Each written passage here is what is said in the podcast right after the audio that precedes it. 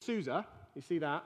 That's the capital city of the whole empire. It's where the king lives, and that's where we're going to be in the book of Esther. And then the last map, map oh, did that on purpose, is uh, Susa. So Susa's in modern day Iran, which is still in the headlines, so nothing really changes. Um, so we're in Iran, we're in Susa, we're in the Persian Empire. Good. So, drama. I need some volunteers. Josiah, you can be the king. Okay, I'm going to need a queen.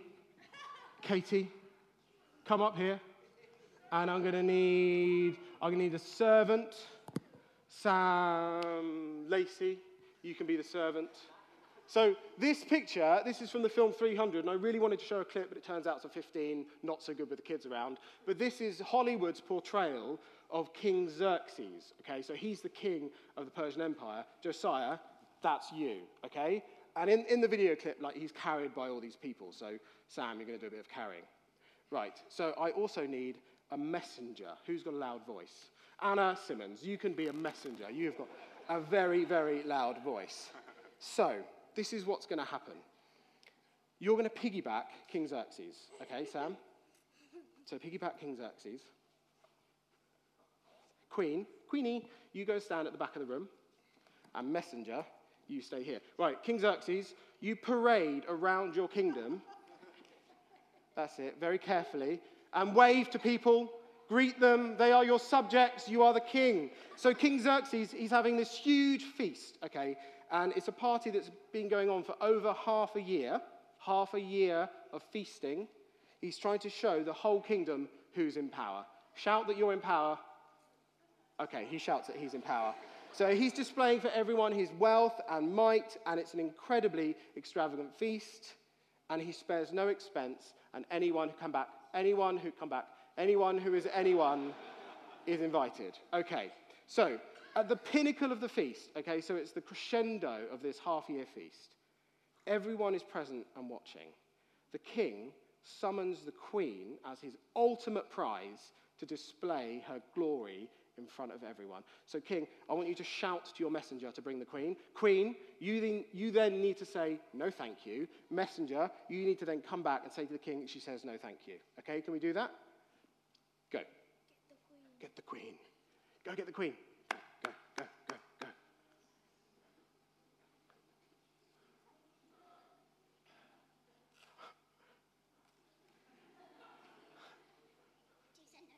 The queen said, No, thank you. No, thank you. So, king, you need to get really angry now, okay? And command your servant. You can get down, actually. You're not on the piggyback anymore. Com- com- command your servant, which is Sam, to go and take the queen away. Okay, and servant, go and take the queen. away. Okay, so round of applause. That was the drama. Have a bag of sweets.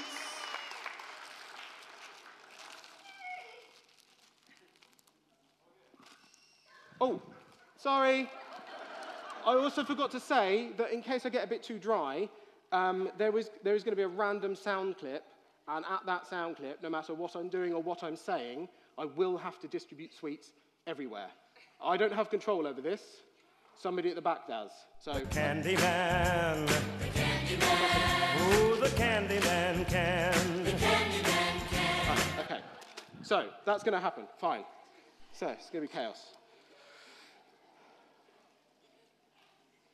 So that's chapter one. The queen's out, the king's mad, and that leads us straight into chapter two.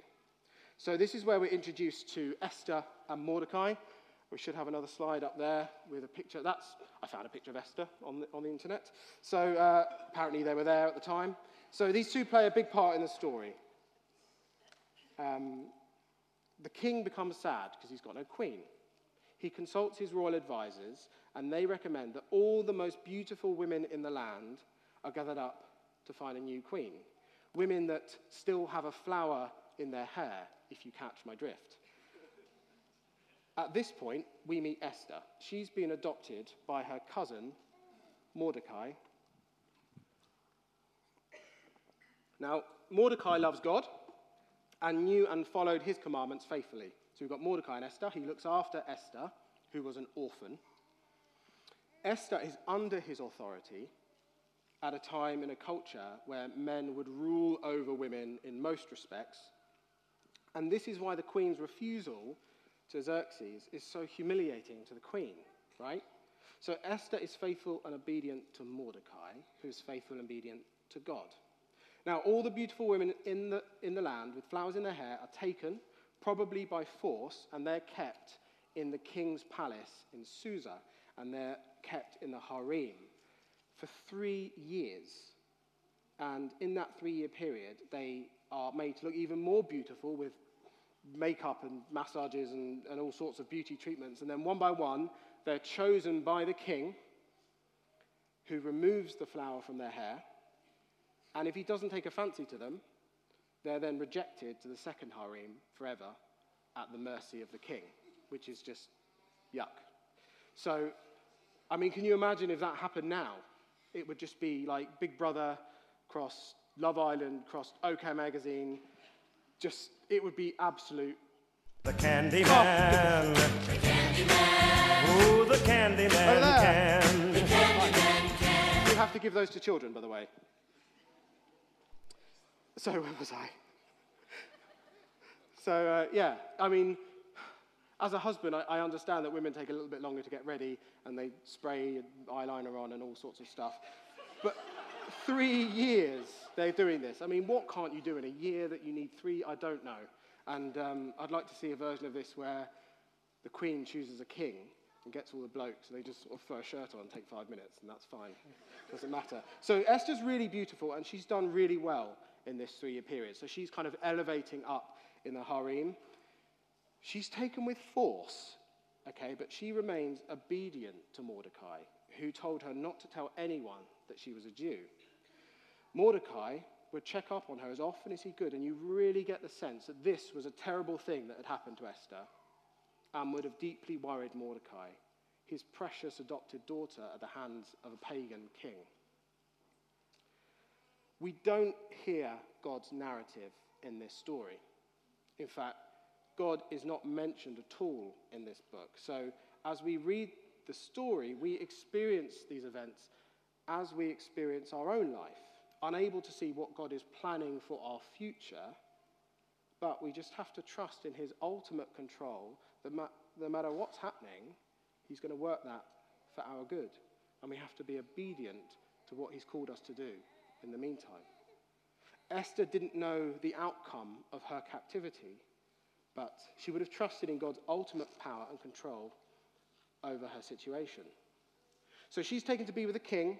He takes a flower from her hair, but subsequently makes her the queen of the whole empire. So that map we saw, she's now gone from being an orphan to the queen of that whole empire.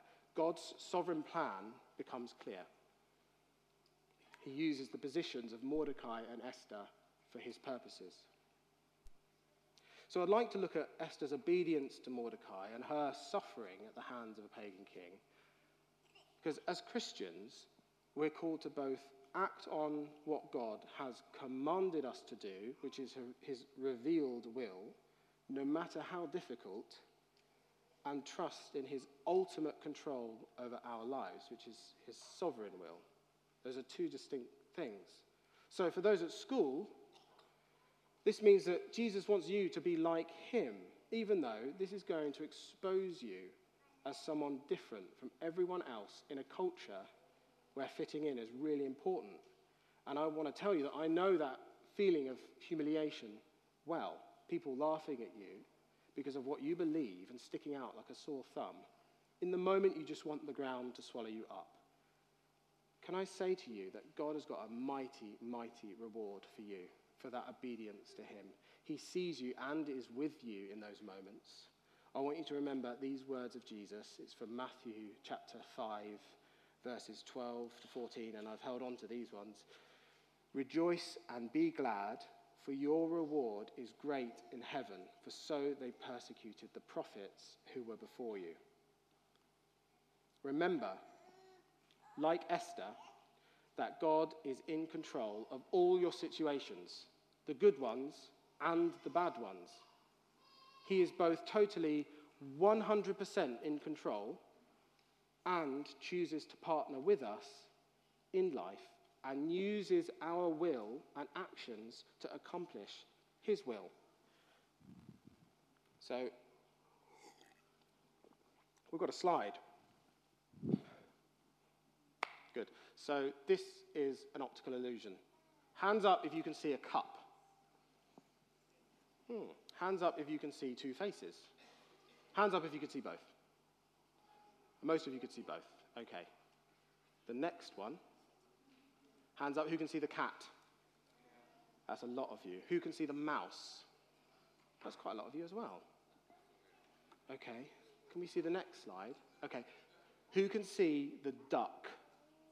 Mm, quite a lot of you. Most of you. Who can see the rabbit? Okay. Who's seen this before? Fine. Well. The Candy Man. The Candy Man. Ooh, the Candy Man can. I'm going to do some over here as well. Watch that way. Way! Oh, it's a hard one. What's a catch? You're like that dad that caught the baseball as it was just about to hit the child's head. The Candy Man. The Candy Man. Ooh, the Candy Man can.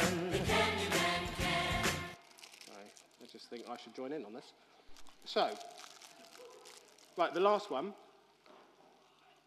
Who can see? This was a mistake.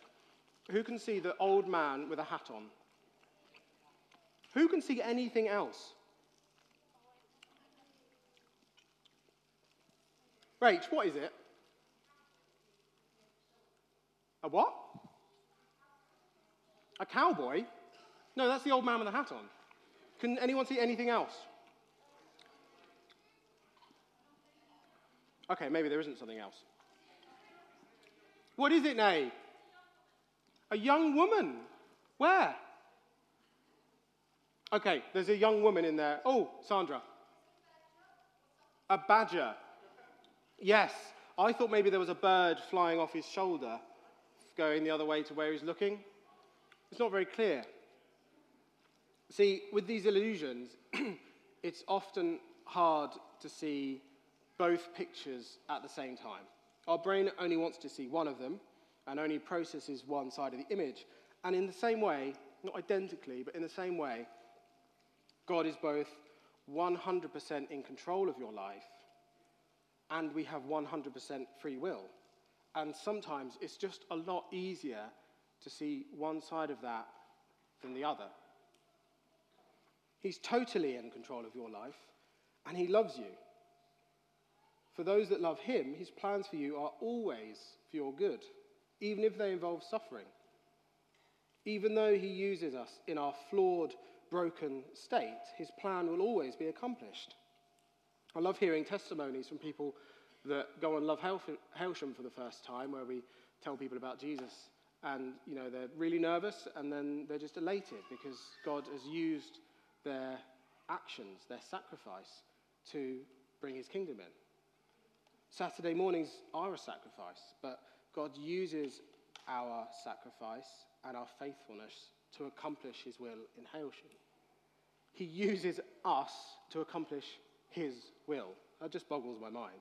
Hailsham is desperate to hear about the good news that Jesus brings, and it's down to us to open our mouths and tell people about Jesus. God chooses to use us, and if we shut up, then so will He. The last picture was hard to see. Sometimes God is weaving a picture in our lives with suffering or with seemingly unanswered prayer, uh, and we can't see it, but He's not absent. He's doing something.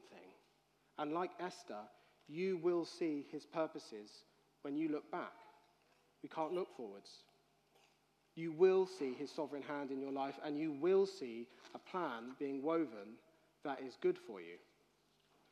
Let's just look a little bit more closely at the text. So, if you've got Bible, it's not going to appear on the screen. Unfortunately, that's my fault. So, we can turn to chapter 1 of Esther. And I want to look at verses 10 to 12. on the seventh day, when the heart of the king was merry with wine, he commanded Mehuman, oh dear, Biztha, Harbona, Bigtha, and Ab- Abagtha, Zethar, and Carkas, the seven eunuchs who served in the presence of King Xerxes, different name, same king, to bring Queen Vashti before the king with her royal crown, in order to show the peoples and the princes her beauty, for she was lovely to look at. But Queen Vashti refused to come at the king's command delivered by the eunuchs. At this, the king became enraged, and his anger burned within him. God uses Xerxes' decision to banish the queen and was sovereign over that situation. Even though Xerxes had declared himself to be the most powerful man on planet Earth at that time, he could not affect the will of his own wife. His control was shown in front of everyone to be limited, and it was a humiliating experience for him.